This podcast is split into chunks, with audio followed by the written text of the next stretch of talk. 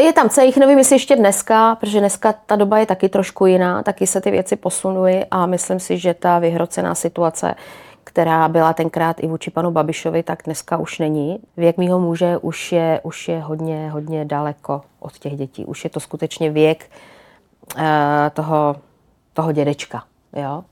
Protože můj otec je vlastně o rok starší, než je můj muž. On říká, vidíš, co tam je, tam kousek vedle? A já, ona tam byla tma, samozřejmě viděla nějakou zříceninu. Tak říkám, no a co to je? A on říká, no to je naše hacienda Manuela. A to byl pro mě totální šok.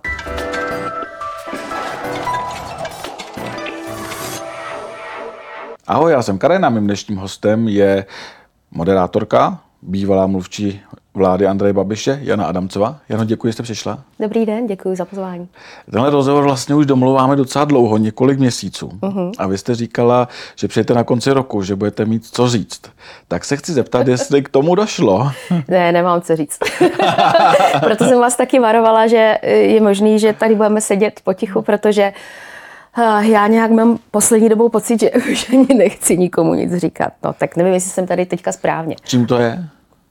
Um, myslím, že jsem si prošla takovo, takovým uh, vlastním uh, obrozením. uh, hodně jsem se stahla do sebe a uh, věci už říkám jen těm nejbližším, ty věci, na kterých mi záleží. Uh, nerada se dělím o, o, co, o, o, svu, o jakékoliv svoje myšlenky a vnitřek s lidma, o kterých nic nevím. Co se stalo? Asi jsem narazila na spoustu lidí, kteří mě zklamali a já jsem jeden z těch 16 osobnostních typů INFJ, což je intuitivní introvert, který hodně dá na pocity, takže usuzující hodně z pocitů.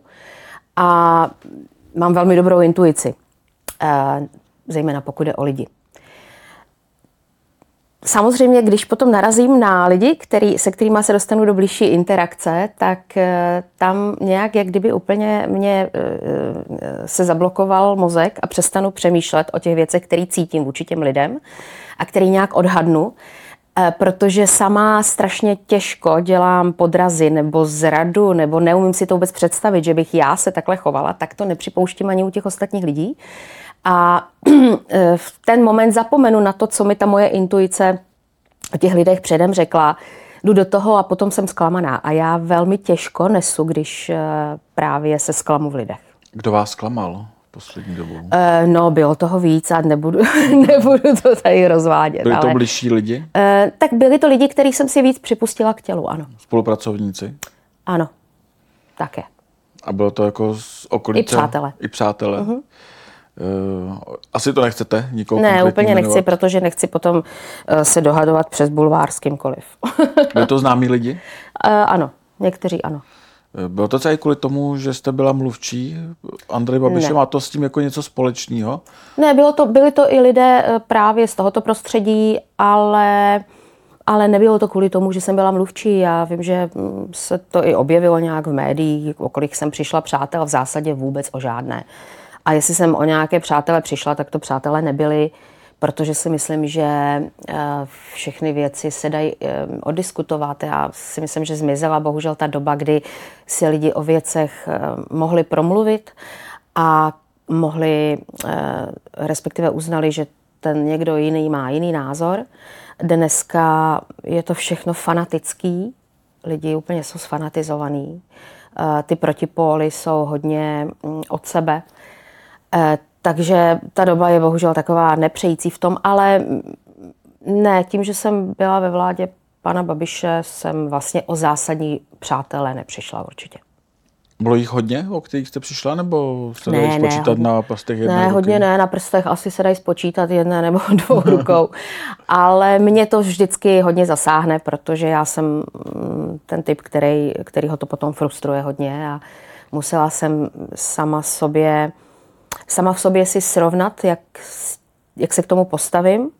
A prošla jsem si eh, takovou, eh, takovou očistou, kdy jsem si vlastně uvědomila, že jediný způsob, jak můžete se mm, toho problému zbavit, je, že úplně ty lidi vyřadíte ze svého života i ze své hlavy. Mm-hmm. A nebudete na ně vůbec už nikdy myslet, jako kdyby neexistovali. Protože i když na ně myslíte negativně, tak vlastně jim posíláte nevědomky v svoji energii. A ti lidé sílí.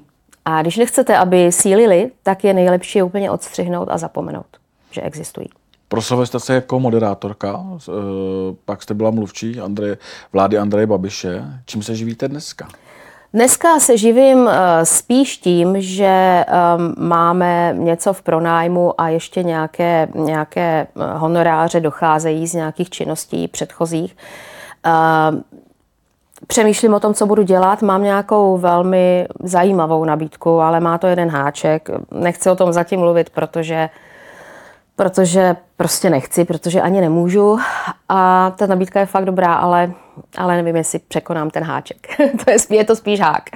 A to je kdo? Uh, Nebo co? Co je ten háček? No nemůžu to právě úplně, je to nějaký ranní vstávání, hodně brzký. No. Jasný. Že vy nerada vstáváte?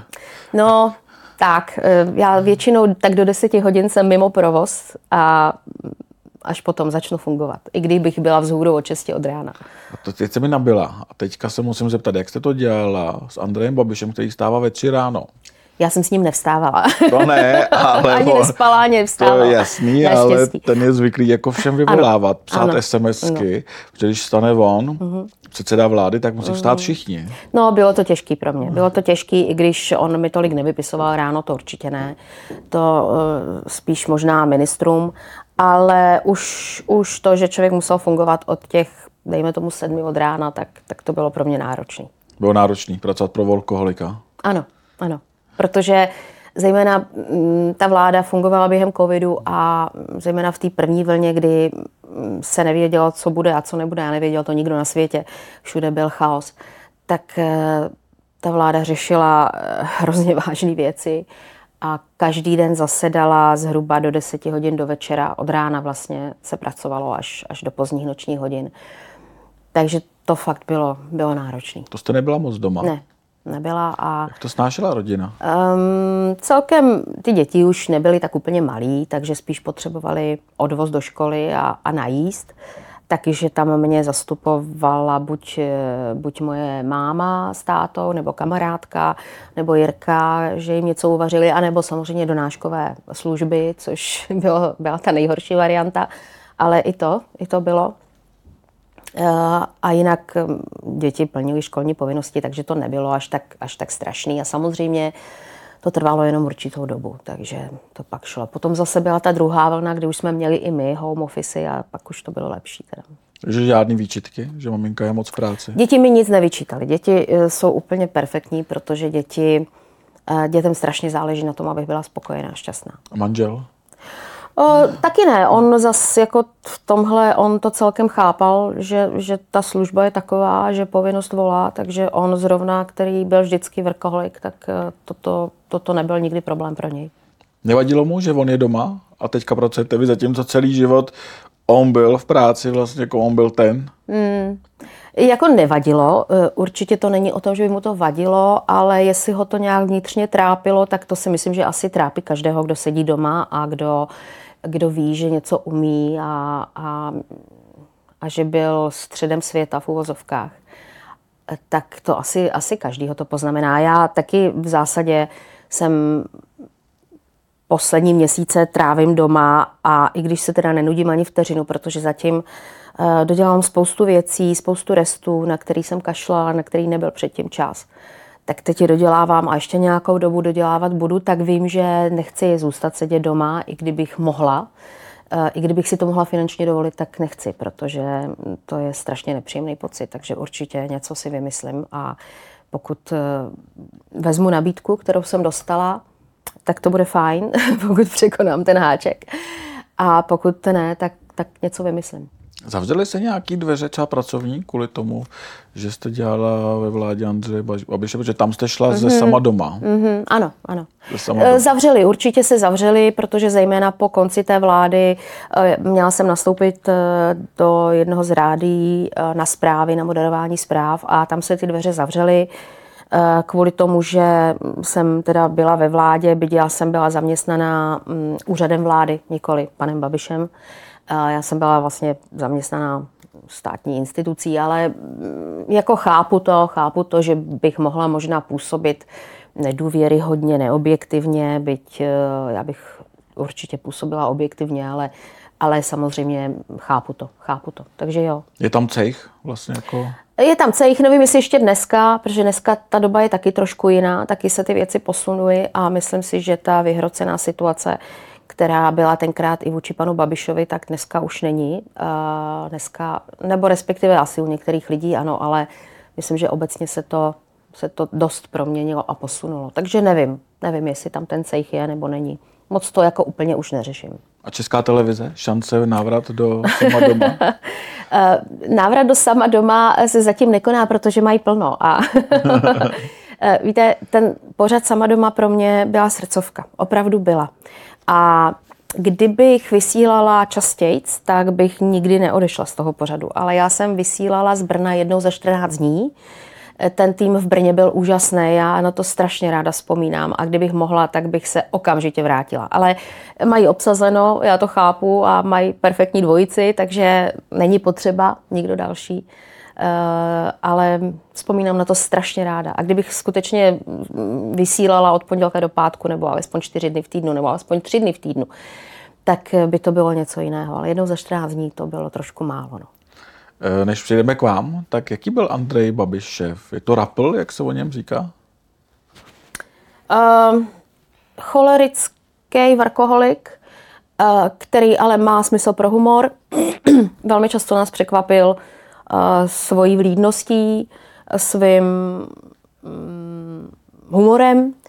A velmi často jsem zažila, když jsme putovali tady po, po, po českých a moravských zemích, že třeba v nějakých domovech seniorů nebo lidi e, v, do, v domovech e, pro handicapované lidi, tak skutečně tam odevzdal na sebe kontakt a, a přislíbil a odevzdal dost vysoké částky peněz, takže je to člověk, který určitě cítí a má, má eh, soucítí s lidmi, kteří, kteří na tom nejsou finančně tak dobře a ani zdravotně třeba jako on. Ale umí taky na své podřízené být přísný? Umí. umí. A hlučný? umí být hlučný a přísný. Eh, myslím, že na ženy tak úplně ne, jako na muže. Takže já jsem toho moc špatného nezažila. Teda. A slyšela jste, jak zve na ministry samozřejmě, a takhle? Samozřejmě. Jo. Jaký to pak je? Já myslím, že tím, že ho všichni vlastně znali a za určité věci si ho vážili, tak, nebo za spoustu věcí si ho vážili, tak, tak eh, to brali tak, jak to je a mm, většinou to nikdy nedělal eh, veřejně, ale jenom v uzavřeném kruhu, takže Um, a tam vždycky na někoho došlo. Každý den. tak postupně na, na každého došlo, takže už si z toho vlastně za stolik nedělali. Co bylo nejnáročnější na té práci? To vstávání? Nebo... Hmm, pro mě to byla ta, pro mě osobně, eh, to byla ta úředničina, to, že jste si musel, uh, musel pípnout, v kolik jste přišel, v kolik jste odešel, což bylo takový trošku stresující, protože nejenom, že samozřejmě uh, jsem tam trávila hodně hodin, takže to nešlo o to, že by mi ty hodiny chyběly, ale bylo to takový, jakože jsem si musela ty hodiny počítat. Ale to nebylo to nejhorší a myslím si, že ta komunikace s novináři byla pro mě hodně, hodně náročná, hodně nepříjemná, protože mm, to nebyly uh, příjemné dotazy a tak to, oni o něm hodně šli. Tak je to mluvčí jo, vlády, ano. ministra ano, ano, předsedy vlády, tak ano. to jako není jednoduché, ty otázky bývají štíplavé. Ano, ano. A byly i hodně nefér a tak jako bylo to takový vlastně, že nikdy nepřišlo od novinářů nic pozitivního, vždycky jenom negativní. Takže že jste ještě ráda zaspomínala nás, bulvární novináře. Ano, ano.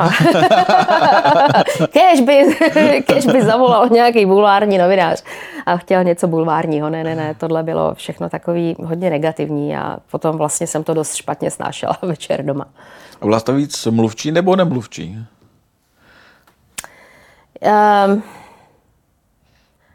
No, já jsem, já jsem se hodně uh, motala kolem tiskovek, samozřejmě ty jsem moderovala, tam jsem, tam jsem byla od toho, abych, když eventuálně něco někomu vypadlo, tak abych doplnila, takže jsem měla všechny ty papíry v ruce což se párkrát i stalo. Eh, vyřizovala jsem, vyřizovala jsem dotazy novinářů, vyřizovala jsem ty úřednické věci, takže jak se to vezme? No? Mluvčí jsem byla na těch tiskovkách. Já jsem se jako spíš, že když jste se někdo něco ptal, hmm. jestli jste třeba ignorovala nějaký dotazy pro jistotu. Hmm. Ne, ne, ne, ne, ne, ne. My jsme většinou dávali prostor asi všem, kteří tam byli, ale samozřejmě tak taky ten čas byl omezený, ale rozhodně si myslím, že uh, si novináři přišli na své s panem Babišem, že si nemohou stěžovat. A vydali jste se soukromně, nebo to bylo jenom čistě pracovní? pracovní to bylo. Soukromně jsme se nevydali. Jak jste se tam dostala? Vůbec jak na vás přišel? Uh, dostala jsem se tam tak, že mě doporučila eh, paní Šilerová, hmm. s kterou jsem byla tenkrát poměrně v přátelském kontaktu. Už nejste? Uh, tak já myslím, že naše cesty se tak nějak rozešly pracovně a tím pádem i osobně, protože mm, myslím, že, že má hodně práce a že na nějaké osobní schůzky není úplně, úplně teď čas. Ehm, ale nic jsme si neudělali, to ne. No a ona, ona mu doporučila mě eh, a pan Babiš mi zavolal někdy v lednu. Já jsem ještě, já jsem z toho byla tak překvapená, že jsem říkala, že není 1. apríla, že nevím, jako, co to je za nabídku, jestli si ze mě dělá srandu. Ale v zásadě potom jsem dostala pár dnů na rozmyšlenou a s velmi těžkým srdcem jsem to sama doma opustila právě jenom z toho důvodu, že té práce bylo hodně málo, že to byl spíš takový koníček a, a nebyla to práce na plný úvazek. A řešila jste to doma? Ptala jste se, radila jste řešila. se s mužem? Samozřejmě, řešila jsem to s dětma a s mužem a, a byla to výzva, no, byla to výzva. Kdybych dnes, těžko se to říká, protože nemůžu říct, že lituju, že jsem to vzala, hmm. určitě toho nelituju. Získala jsem spoustu nových zkušeností, spoustu nových známých. Hodně z nich právě odpadlo tím mým sítem teďka v poslední době, kdy jsem pochopila, že ty vztahy byly čistě hodně pracovní a mm, nebyly úplně čistý. Je ten show business čistší než politika?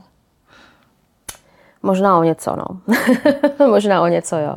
V show businessu jste jak dlouho? Hmm v zásadě od nějakých mých, nevím, 20 let. Celý pracovní život, dá no, se říct. No, Nějaký přátelé jste si udělala. Mm. Teďka jste byla pár let v politice. Tak odkud máte vlastně, jako kde vám ty přátelé zůstali? Určitě víc v showbiznisu. V showbiznisu. Mm-hmm, mm-hmm. Jo. V politice v zásadě skoro, skoro žádní přátelé. Uh, asi ani nebyli ta přátelství asi nebyla tak hluboká, hmm. si myslím. Jo? Takže nemůžu říct, že jsem o nějaký zásadně přišla, protože to asi nebylo nic tak úplně hlubokého. A začala jste pracovat pro Andreje Babiše nebo pro vládu České republiky. E, jak to ovlivnilo vaše manželství? Protože pak se začalo jako mluvit hodně o krizi. Přesto jste Ta krize bydlet. vůbec nesouvisela s tím, že jsem začala ne. pracovat pro Andreje Babiše. Ne, ne, vůbec ne. A můj muž naprosto souhlasil s tím, abych, abych eh, pracovala pro vládu, neměl s tím žádný problém, takže vůbec to s tím nesouviselo. Eh, víte, eh, ty nůžky se nějak rozevřely, myslím si, že ten věkový rozdíl se taky podepsal na našem vztahu. Na našem vztahu se podepsalo i to, že já jsem hodně mm, do určité míry submisivní typ, který velmi respektuje autority a umím věci strašně dlouho snášet a e, vlastně mlčet, protože jsem si i svýho muže vážila. E, vážila jsem si toho všeho, jak žiju, jaké mám úžasné děti, jak vlastně to všechno je fajn, ale uvnitř jsem věděla, že e, jsem se spoustou věcí v rozporu, že to nejsem já a že mi nevyhovují a vím, že možná, možná, že kdybych bývala ty věci řešila dřív, tak možná, že k tomu nedošlo, k tomu odloučení nebo oddělení. Nevím. Nevím, protože nevím, do jaké míry by můj muž byl ochoten některé věci změnit. Když jste třeba dlouho mlčela, takhle se mm-hmm, to jako mm-hmm, chápat. Mm-hmm. Já, že o něm já, se říká, že jako je taky rapl, jako co, pedant. Je, jako je, je, ano. Byl takový i doma. Je, je a byl, ano. Dneska jo. už moc není, dneska už je to takový odevzdaný člověk poměrně hodně. Myslím, že ten věk a dva covidy se na něm podepsali a ten zdravotní stav, ale, ale byl, bylo to dost často mm, náročný a neúplně příjemný. A já jsem prostě dlouho to držela a neřekla jsem, jak bych to chtěla. Kdy přišel ten moment, kdy jste si řekla, já myslím, že ten moment přišel už hodně dávno, jen jsem ještě pořád mlčela. ještě pořád jsem si říkala, že vlastně to nevadí, že, že mám, co mám a mám ten život bezvadný a, a že si toho vážím. Takže já myslím, že už takových možná, možná deset let určitě jsem věděla, že to nefunguje tak, jak bych si představovala. To je dlouhá doba. Mm-hmm, je to velmi dlouhá doba. A přesto jsem dál pokračovala ve všem, protože jsem to nechtěla ničit. Ale myslím si, že poslední, nevím, čtyři roky, nebo před někdy možná před tím čtyřmi lety, ono se to jakoby tak trochu kreje s tou vládou, ale nemá to s ní nic společného. To možná jen, jak jsem nastoupila do práce mezi jiný lidi a začala věci vidět trošku možná jinak, tak jsem pochopila, že, že asi musím se trošku rvát sama za sebe a za to, jak co cítím. Jako držet v sobě něco takového není ani eh, dobrý pro zdraví. Mm-hmm, ano. Jak se to na vás podepsalo vlastně, co na psychice? Mm-hmm, podepsalo se to dost na psychice. Uh, možná, že i teď ještě poslední dobou dobíhaly nějaké ty věci, které jsem v sobě nosila, takže, takže jsem fakt upadla do deprese a um, um, no, už je to naštěstí za mnou. Je to osvobozující takhle bouchnout do toho stolu a říct a dost? Uh, nevím. Spíš bylo osvobozující právě se zbavit uvnitř některých lidí, kteří mě zklamali. To se netýká mého muže, hmm. protože ten, uh, tam to je úplně jiná kapitola, to vůbec. To, toho si vážím za, za, za milion věcí a tam vůbec bych uh, to takhle neřešila. Ale nebylo to úplně osvobozující v tom, protože já jsem musela, v tom, že já jsem musela jako najít odvahu a já jsem ji neměla, já jsem nevěděla, kde ji vzít, jen už jsem eh, byla tak zatlačena do kouta, tak moc jsem se cítila zatlačena do kouta, že už jsem musela, ale nebylo to osvobozující pro mě. Mm-mm, nebylo. To jste vzdala i kariéry, se dá mm, říct, no. protože jste byla jednou z nejoblíbenějších sportaček v republice. A ze dne na den jste se nepletu zmizela z obrazovek. Ano. Jak to tehdy bylo? Musela jste? Um, já jsem musela, já jsem, když jsem porodila poprvé syna, tak eh, byl šéf-redaktorem Pavel Zuna mm. um, a byl bezvadný, protože on uh, mi dovolil spojit to mateřství s tím vysíláním a uh, takže jsem mohla v klidu kojit a přijít do práce o něco později. Uh, tak, abych samozřejmě vše stihla, ale, ale o něco později. Potom, když jsem, se mi narodila dcera, tak už Pavel Zuna nebyl šéf-redaktorem a už mi to umožněno nebylo. Takže já jsem musela dát přednost samozřejmě dítěti. Před, Nebylo to tak, že manžel řekl, musíš mít ne, doma. ne, ne, ne, vůbec. Můj muž naopak, on, on si přál, abych tu práci dělala, protože on věděl, že ji dělám dobře a on třeba mě nikdy neobsadil do seriálu, protože a kdy kdo se mě ptal a on říkal, ne, proč bych ji obsazoval do seriálu, ona by asi nebyla dobrá herečka, takže, takže ne. Ale o tomhle byl přesvědčený, že dělám dobře, takže v tom mi držel palce a v tom mě podporoval. Když jste přišla s tím, že rozchod, jaká byla reakce? Uh, já jsem já jsem ani úplně nepřišla tak s tím, že rozchod. Já jsem přišla s tím, že by možná jsme měli se na chvilku od sebe vzdálit uh, i bytem, abychom zjistili, jestli to funguje líp nebo ne, protože já jsem se dusila. Já jsem se hrozně dusila. On, můj muž, je totiž ve spousta věcech bezvadný, ale, ale je malinko dusič.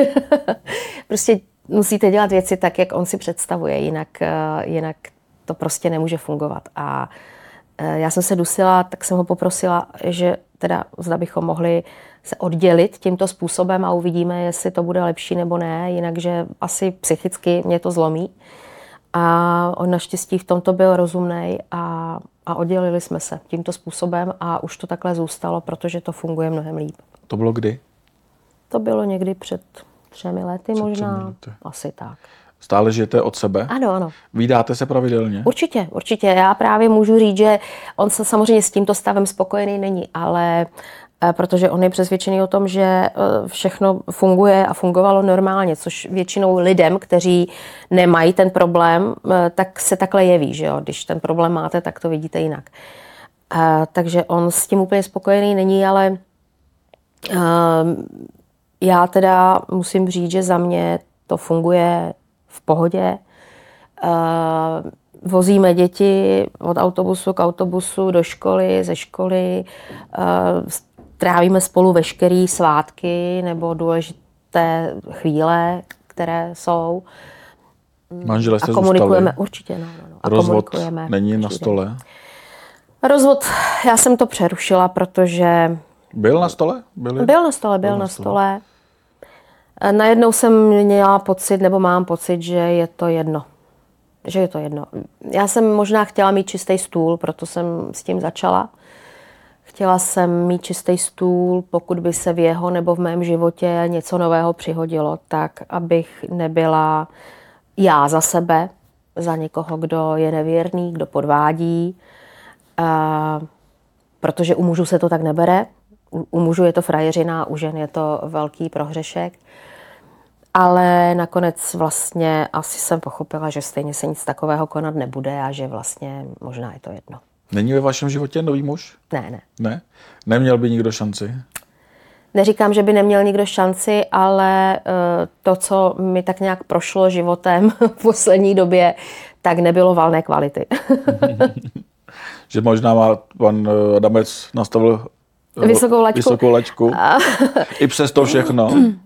V určitém slova smyslu ano, eh, protože rozhodně je to člověk, který eh, je pečující, eh, umí milovat, i když teda svým dusivým způsobem. Jakože až moc? Nebo um, jako je majetnický? No, ano, myslím, že ano. ale, ale rozhodně, rozhodně si mohu být jistá těmi čistými úmysly, což teda jsem nějak od té doby nepotkala. Zmínila jste jeho zdravotní stav, že dva covidy, mm. věk. Jak je na tom? Protože naposled, co se psalo, tak byl v pečovatelském ústavu. To byl jenom asi čtyři dny a Aha. byl tam jenom kvůli tomu, že upad eh, na schodech a eh, zlomil si nějaké prsty na noze, dva, a měl problematický kotník. A protože on teda bydlí v bytě, který je sice bezbariérový, ale eh, tam byl sám, nebo byl by sám. A v našem eh, řadovém domě jsou zase všude schody, tam by se ani, ani nemohl vysprchovat. Takže jsme řešili, co s tím uděláme a po víkendu, který strávil u nás v řadovém domě, kdy se nemohl teda ani vysprchovat, jsme eh, se domluvili v pečovatelském domě na pár dnů, zda by tam mohl být a mohl zase začít chodit, zda by ho rozchodili malinko a potom asi po čtyřech, po pěti dnech se vrátil znova domů, kde už byl schopen se o sebe postarat. V bytě? Ano, ano. V bytě. ano. Rozchodili ho? Jo, jo, jo. jo? Mm-hmm. Jak je na tom? A chodil samozřejmě o nějakých berlích a tak, takže zase u nás v domě by to byl na schodech problém. No. A je v pořádku už? už je v pořádku, je v pořádku. Je v pořádku. Jak to jak zvládá vlastně on, ten důchod? Že ze dne na den určitě přestali zvonit telefony mm-hmm. s nabídkami. Já si myslím, že toho asi, asi nejvíc možná zničilo. Že přestali zvonit ty telefony. Že naposled dělal film mm-hmm. Léto s gentlemanem, mm-hmm. do kterého jste dost dali vlastních financí. E, tohle jste vnímala jak? Podporovala jste ho v tomhle? Ano, ano, podporovala. Podporovala, protože si myslím, že to byl dobrý nápad, dobrý téma a že to udělal tak, jak on vždycky všechno dělal s maximální pečlivostí. A vrátily se peníze, nebo jste to neřešila? Já jsem to tenkrát vůbec neřešila, to byl jeho, to byl jeho pracovní náplň a jeho pracovní závazek a já jsem vůbec to neřešila tenkrát. Mm-mm. Jak vnímají to odloučení děti? jsou s tím? Děti jsou s tím úplně v pohodě, pohodě. protože uh, což musím teda říct, že asi je díky tomu, že uh, můj muž, když pracoval, tak byl hodně málo doma. Takže děti byly hlavně zvyklé na mě. Uh, veškerý čas strávili se mnou a tím pádem oni nemají ten pocit, že jim tam někdo úplně chybí. Jo? A na ty věci který jsou potřeba kolem domácnosti, říkám občas odvést, občas přivést, nebo na nějaké ty rodinné sešlosti, tak tam ten táta je. Takže oni, myslím, že to úplně nevnímají. A dneska vlastně syn bude dospělý za dva měsíce a dceři je 15. Takže to už jsou velké děti. Snaží se pan Adamec dohnat ten čas, který strávil s dětmi, protože pracoval? No já myslím, že možná tam taky bude ten věkový rozdíl trošičku problém, že už ten jeho svět je jiný než svět těch dětí. Hmm. A on už mu úplně nemůže rozumět. I já samozřejmě jsem věkově někde jinde, než jsou děti, jako každý rodič. I když teda já jsem ty děti měla samozřejmě trošku později, takže tam ten věkový rozdíl je. Ale já pořád ještě k ním mám poměrně blízko. Jo? Ten věk mýho muže už je, už je hodně, hodně daleko od těch dětí. Už je to skutečně věk uh, toho, toho dědečka. Jo? Protože můj otec je vlastně o rok starší, než je můj muž. Tehdy jste to ale neřešila, ten věkový uh-huh. rozdíl. Zpětně, když na to takhle koukáte? Zpětně, když na to koukám, tak to problém je. Samozřejmě neříkám, že všude, ve všech stazích, uh, ale musí se asi oba dva snažit se potom o to víc k sobě přibližovat a nám se to nějak nepovedlo. Ten svět prostě mýho muže už je jiný, než je můj. Je to asi 25 let mezi náma. Um, on často vzpomíná na to, kde vyrost, jak vyrost. Vlastně pořád se to cyklí dokola, ty vzpomínky. A já žiju spíš ten život těch dětí. Hmm. Já vím, co je zajímá, já vím, čím oni žijou. On už to úplně neumí vstřebat. Že i tou minulostí, mm-hmm. těmi eh, pořady, který dělal, Určitě. seriály. A... a to samozřejmě naše děti vůbec netuší, co dělal, protože oni se na to vůbec nedívají. Že? Takže... Neviděli sanitku. Ne. ne. Neviděli sanitku, protože já jsem se snažila. snažila jsem se párkrát, když ještě s nima byla řeč, um, jim to nějak ukázat, tak oni na, na, kou, na kousek koukli, ale potom jako už jako pro ně už je to starý a pomalý, si myslím. Hmm. Nehledě na to, že moje děti, já jsem se tak strašně snažila, aby mluvili perfektně anglicky, až jsem možná to přehnala a moje děti mluví dneska převážně anglicky. Takže mm, vlastně většinou se na všechno koukají v angličtině. No že jim nerozumíte doma. Já, vy, vy já jo. vy jo. já jo, no, já jo, můj muž hůř, no. Hůř. To je špatný, když nerozumí vlastním dětem. Tak oni s náma mluví česky samozřejmě, ale mezi sebou třeba mluví anglicky, ve škole mluví anglicky, mezi přáteli mluví anglicky a dívají se na všechno v angličtině. A ta doba je vlastně jiná, než když vy jste začínala v médiích. Mm-hmm. Jak hodnotíte aktuální moderátory? A... No teď nechci, abyste kritizovala Jasně. mě. to mě ani nenapadlo. Ale jako v televizi. Jako třeba nároky tehdy, jaký byly na vás? A když to třeba teďka sledujete, jaký jsou nároky? Neumím dneska? to posoudit, protože dneska já, eh, já nevím, jaké jsou nároky na moderátory v televizi. Já vím, že i možná tenkrát, když já jsem začínala, ty nároky nebyly bůh ví jaké, ale já jsem je měla na sebe. Já vím, že já jsem na sebe měla vysoké nároky. Já vím, že já jsem odmala četla knížky na hlas zásadně, protože mě zajímal verbální projev, mě zajímala intonace, rytmus řeči. Uh, ale nemyslím si, že i v době, kdy já jsem začínala, byly ty nároky nějak Bůh ví, jak vysoké. Myslím, že ještě za to táče byly vysoké, protože ta profese měla nějakou kulturu, štábní kulturu ale už posledních pár let to teda moc kulturu nemá. Taky paní Saskia Burešová stále moderuje. A je úžasná. Je úžasná. Je Vypadá úžasná stále paní. stejně. Vypadá stále stejně, mluví stále stejně a, a mluví výborně prostě. Ta stará škola, víte, to je jako, když třeba se dneska tvoří písničky, tak eh, když si byl textář a byl, a byl hudebník a byl aranžér a potom byl zpěvák a potom byli tanečníci, a ty funkce byly rozdělené a mohli jste se spolehnout na to, že ten textař napíše text, který si, bude, který si budete pamatovat. Dneska už to tak není. Dneska si ho pamatujete jenom proto, že to pořád se hraje v rádiu. Ale ty texty nemají tu poetiku, symboliku. Není, to, není v tom ta poezie prostě. Jo. A to třeba proto mě dneska moc ty písničky nebaví, protože nemají v sobě to kouzlo ty texty zejména. Když necho... Každý dělá dneska všechno. A to se týká, pardon, i toho moderování. Uh, myslím si, že je v zásadě, že, že moc nikdo neřeší, jak kdo mluví. Ale jak vypadá? Možná jak vypadá a kolik mu je. A já proti tomu nic nemám, ale myslím, že je dost důležitý se věnovat i tomu verbálnímu projevu, kterým se teda ten člověk má živit. Protože i já jsem zažila v době, kdy ještě já jsem moderovala, že někteří teprve moderátoři se učili mluvit a přitom už, už tu práci vykonávali. Takže to pro mě bylo nemyslitelné. Prostě buď, eh, buď to umím, anebo to neumím a jsem k tomu dostatečně vyškolená, protože kdyby chirurg uh, vás začal operovat a teprve potom začal studovat medicínu, tak asi by to taky nebylo úplně nejlepší. Tady nějaký věkový limit, do kterého jako moderátoři zůstávají a pak musí To já nevím, ne, ne, ne, nemyslím si, ale určitě nové moderátory, uh, se, noví moderátoři se nabírají v tom mladším věku, hmm. to stoprocentně ano. A jak dlouho třeba nepřišla nabídka na moderování? Co se dělá? No jednu právě teďka mám a je v ní ten háček, ale... To je to stávání? No, no, no, no, no. Ale na moderování, no, potom jsem měla teda tu nabídku po, po vládě pana Babiše, ale to pak teda jsme museli zrušit kvůli tomu angažmá ve vládě. Takže občas nějaká nabídka přijde, a, ale že by to byla na, naposled teda ta nejlepší nabídka byla do sama doma, to ano. Ale vy nejste jenom moderátorka, uh-huh. ale i překladatelka. No.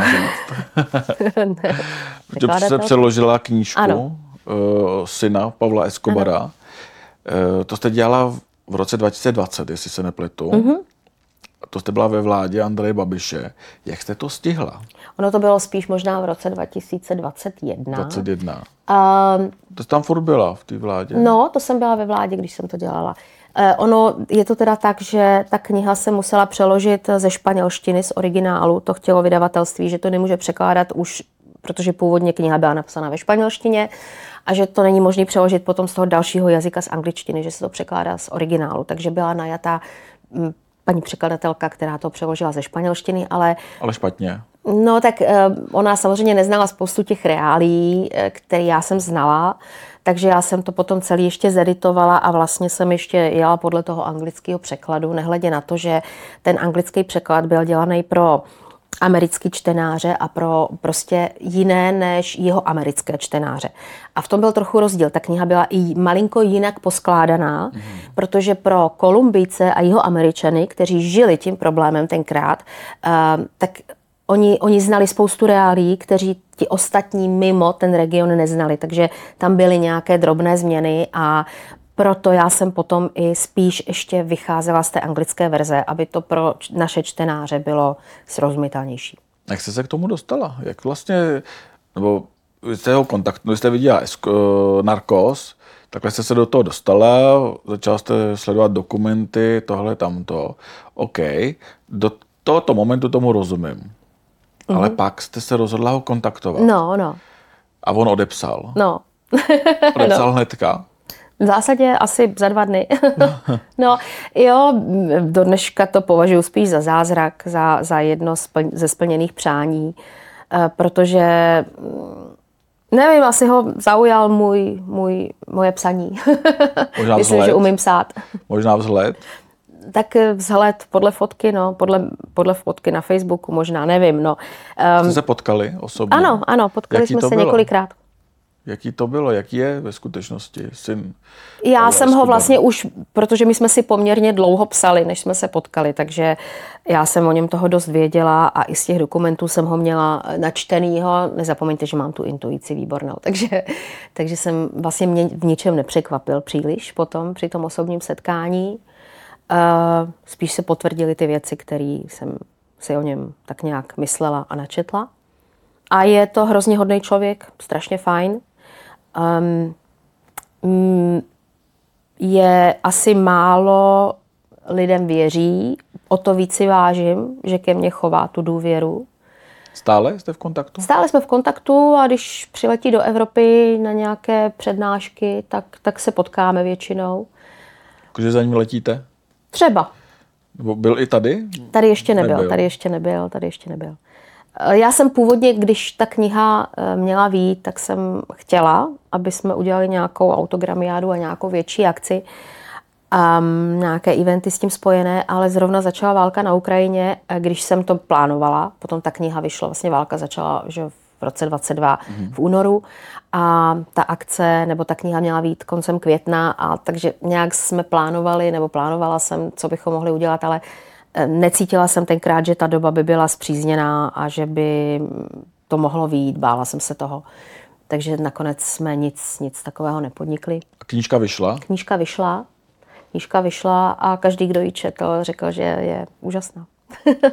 A hodně se řešilo, že máte spolu vztah s tím synem. Ne. Jak Máme spolu bylo? hezký přátelský vztah. ne, já jsem myslel jako spíš jako milenecký Ne, vztah. ne, ne. Jak to bylo? Jak to, jak tohle vlastně vzniklo, že spolu něco máte? Tak protože když se ženská a chlap potkají, tak vždycky tam je nějaké asi podezření, ale ne, ne, ne. Um, víte, já jsem, já bych šla do vztahu jedině v případě, že by ten vztah měl smysl. A ten vztah nemá smysl. Uh, protože on žije někde úplně jinde a plní nějaké poslání. S ním, i když se potkáte, tak on vlastně byť je ke mně velmi přátelský a velmi otevřený, tak já vím, že mu tam vzadu běží úplně jiný film. Že on je vždycky jen na půl s každým. A tam vzadu má ještě ten jiný život, který si prožil předtím. A ten život byl tak strašně krutej, že to nikdy nedokáže vymazat a nikdy nedokáže být úplně naplno s nikým vlastně. Jakože je poznamenaný tím životem. Je tím velmi poznamenaný. Vlastně on měl už být mrtvý Ano, několikrát. několikrát. Několikrát. Dokonce na tu popravu sám jel. Ano, ano. Eh, Bavili jste se o tom někdy, jaký to bylo, když seděl v tom autě a jel Ehm. do Kali? Ne, nebavili, protože já jsem to, to vlastně všechno vím z těch dokumentů a z toho, co jsem si načetla. My jsme vlastně, naše komunikace už vždycky tak nějak navazovala na to, co vím hmm. A na to, co už není potřeba zpětně rozebírat. Takže my jsme spíš stavěli na těch základech, který jaksi já znám. A má rodinu, děti? Má, má, má manželku a to je právě zvláštní. Nevím, teda teď, teď asi spolu nějakou dobu už nežijí, ale to nevím, v tom se nechci patlat. Um, je to ta Andrea, která s ním je od jeho 13 let. Uh, ona je o pět let starší a vlastně ona s ním zažila všechny ty hrůzy. A myslím si, že ona je jediný člověk, ona a potom mamka a ségra, jsou ty jediní lidi na světě, kteří do toho jeho minulého světa vlastně patřejí a se kterými on má tu jednu půlku. A nikdo jiný tam už patřit nemůže, protože to by musel zažít, to, co zažili oni. On žije v Argentíně, se Ano. nepletu. Byli jste spolu v Kolumbii? Provedl vás Ano, tam? ano, ano, byli jsme v Kolumbii, ano. A provedl vás? Některýma míst, některými místy ano, některý jsem si prošla sama, protože jsem tam byla dřív, on přiletěl později, ale vzal mě, vzal mě do Guatapé a vlastně bydleli jsme u jeho kamaráda eh, asi tři dny, dvě noci, eh, který má u té velké přehrady dům a když jsme večer seděli a popíjeli víno, tak on říká, "Eh, vidíš, co tam je, tam kousek vedle? A já, ona tam byla tma, samozřejmě viděla nějakou zříceninu. Tak říkám, no a co to je? A on říká, no to je naše hacienda Manuela.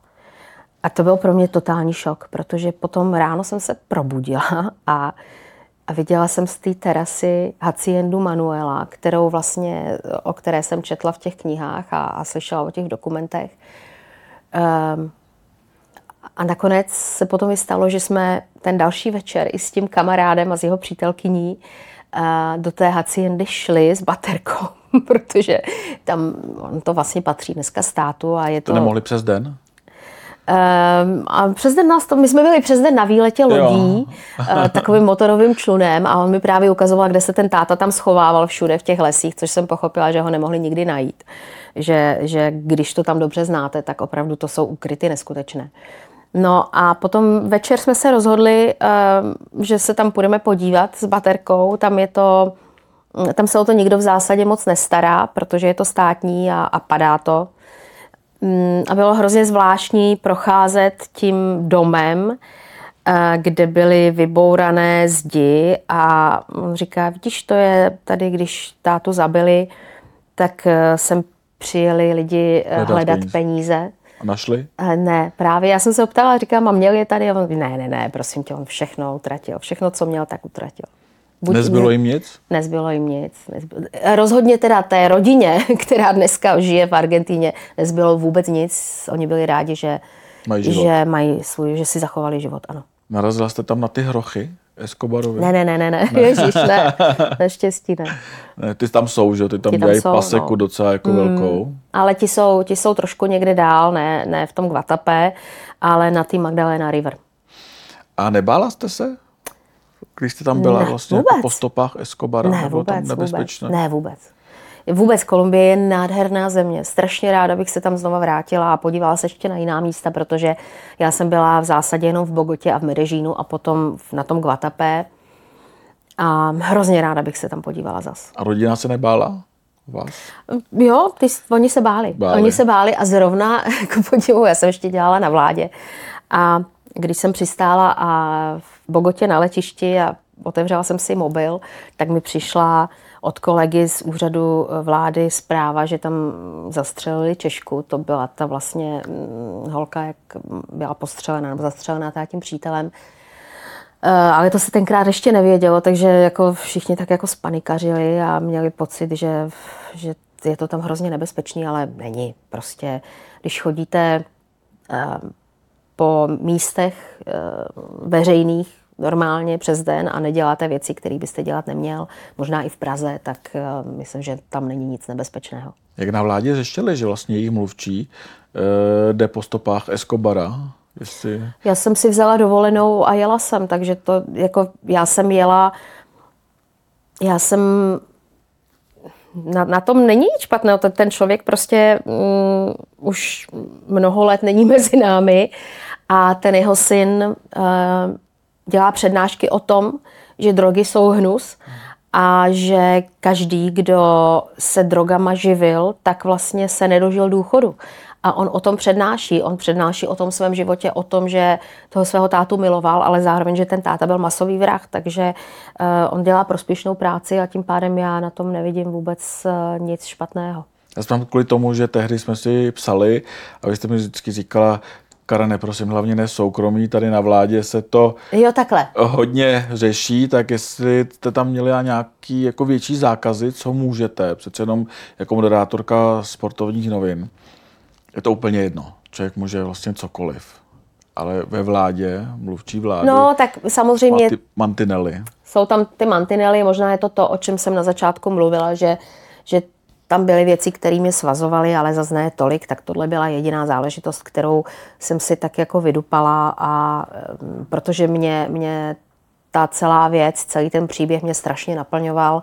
Možná i v té divné době covidové, kdy každý si hledal něco svýho, něco, něco, čím by si příjemně zkrátil ten čas čekání a, a co by ho naplnilo. A mě strašně tenhle příběh naplnil.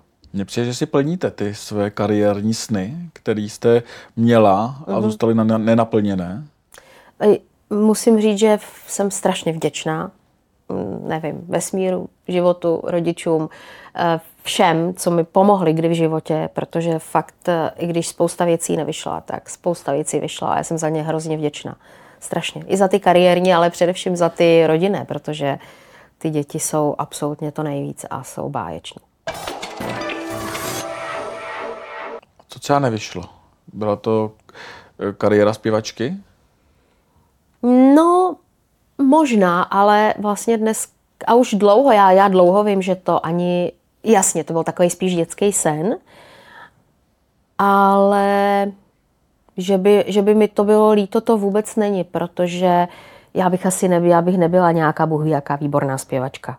Já jsem spíš takový ten typ, typ, teď nehodnotím kvalitu, ale typ Hanky Zagorové, která to měla ve výrazu, hmm. jo, nebo paní Hegerová. Říkám, vůbec se s tím nesrovnávám, ne, nesahám nikam po paty, ale eh, spíš jsem tento typ, já nejsem typ, eh, typ eh, který by měl vynikající, výborný hlas. Spíš Prostě výrazové neš- prostředky. Prostě toho nešla. Protože jsem měla hodně modero, moderátorské práce a nemohla jsem se věnovat ještě teda, já jsem, já jsem částečně i zpívala a když jsem moderovala některé akce, tak jsem na nich i zpívala dost často. Takže jsem to tak jako spojila a tam jsem viděla ten svůj limit a nevím, dneska už jsem asi unavená s něčím začínat, ale píšu texty třeba, hrozně mě baví psát texty. Někomu známýmu nebo jenom do Psala šuplíku? jsem třeba písničku do léta s gentlemanem, hmm. text. A já je teda většinou píšu do šuplíku, protože nemám, takhle já, jak si neumím složit hudbu, tak většinou textuju písničky, které už existují v angličtině, které už existují v angličtině. Takže většinou mám texty na ty známé písně z angličtiny. A to by musel někdo chtít přespívat písně známé z angličtiny. Takže se tím jsem nikoho neoslovila. Teďka vás čekají nové pracovní možná příležitosti. Uvidíme. Uvidíme. Jaký máte plány dál? Já už nic moc zase tak úplně neplánuju. Myslím, že jediný, co vím, je, že bych chtěla zůstat poblíž dětem, hmm. nebo obtěžovat, ale být jim na blízku. To znamená, pokud by se oni rozhodli studovat kdekoliv, kam se dostanou, tak já bych si strašně přála, abych jim mohla být na blízku. Pokud... Syn chce studovat v Americe, jestli se nepletu. Tak já nevím, on to je v zásadě, nemá to jakoby vyhraněný, že v Americe, ale tím, že e, oba dva preferují studium v angličtině, tak spíš se to jeví na nějakou cizinu, ale záleží to samozřejmě na, jestli nějaké stipendium si seženou, jestli, protože finančně je to velmi náročné, takže já neumím říct, e, co se podaří do budoucna. Ale pokud by byli v zahraničí, tak já bych se spokojila s nějakou malinkatou garzonkou a rozhodně bych chtěla být někde poblíž. Pan Adamec, ten by zůstal tady? To se uvidí. to se uvidí.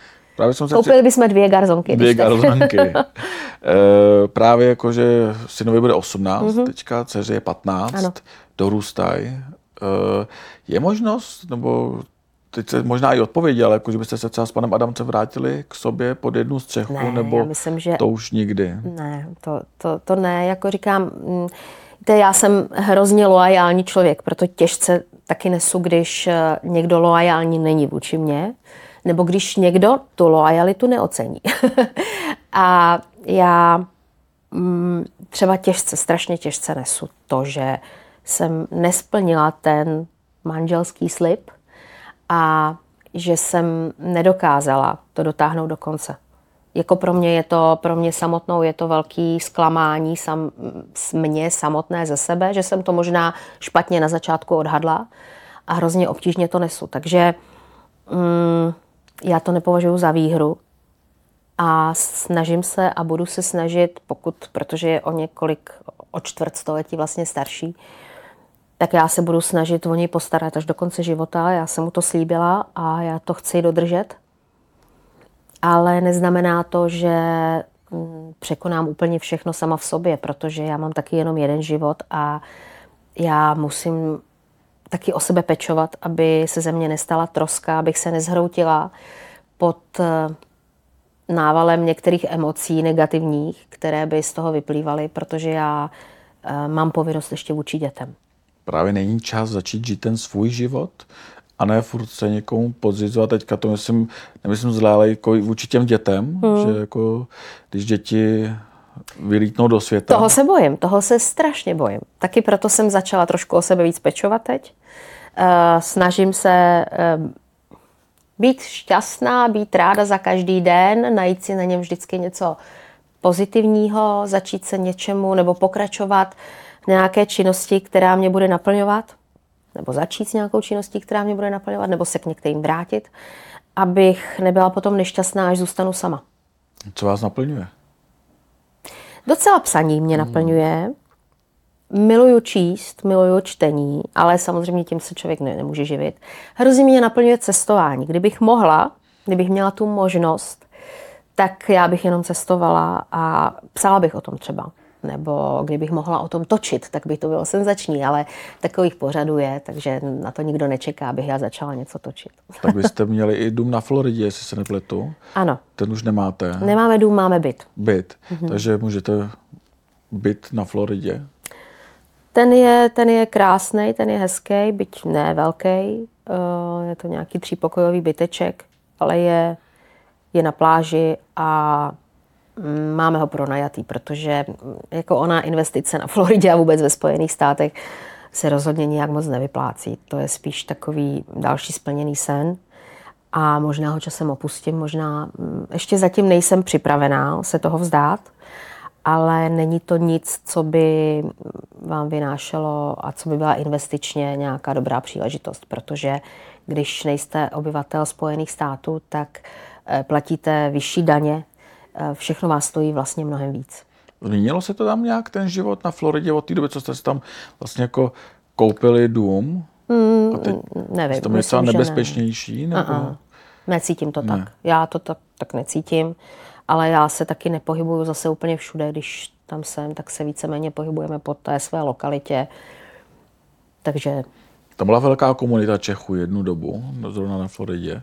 Aha. Vídali jste se je, s někým? pořád, pořád. Je? No, no, pořád. Jo, vídala jsem se často s Terezou Mátlovou a se Šárkou Grosovou, s Františkem Janečkem. To jsme se vídali. Už ne? No tak uh, už tam vlastně Tereza tam nejezdí, Šárka um, to prodala. Eh, Zuzana Bělohorcová už tam taky není, s tou jsme se taky eh, viděli asi jednou. Takže Petra ne, Faltínová no. tam byla jednu dobu.